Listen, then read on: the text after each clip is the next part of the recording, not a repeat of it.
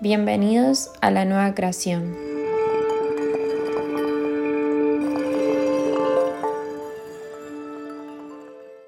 Y acá te voy a venir con una película quizás conocida, Alicia en el País de las Maravillas.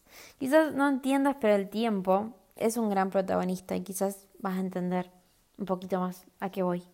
Perseguimos o solemos perseguir un tiempo porque sentimos que se nos va, que no tenemos o que nos tenemos que apresurar porque la vida se termina.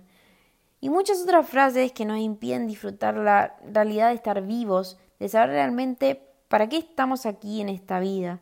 ¿Y sabes por qué? Porque le tenemos terror a la muerte. Pero no a la muerte propiamente dicha, sino al sufrimiento. El fin de la vida. Y porque en realidad vivimos corriendo, generando mayor desconexión, mayor separación para con nosotros mismos.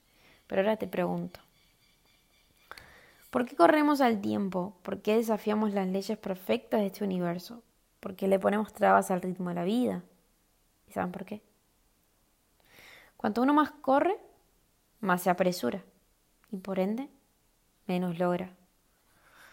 Esto es como la famosa frase que mucho abarca, poco aprieta. Y aquí pasa esto mismo. Cuanto más corras al tiempo, más desaparece y más te darás cuenta que no lo puedes alcanzar. ¿Y saben qué es lo mágico de entender el tiempo? Dejar de tenerle miedo a la nada, al vacío, a perderte en él, como lo hizo Alicia en la película. Porque cuando te pierdes en él, te darás cuenta que no existe, que no existe nada. Pero, ¿saben a quién encontrarás en ese camino, en ese estado de pérdida?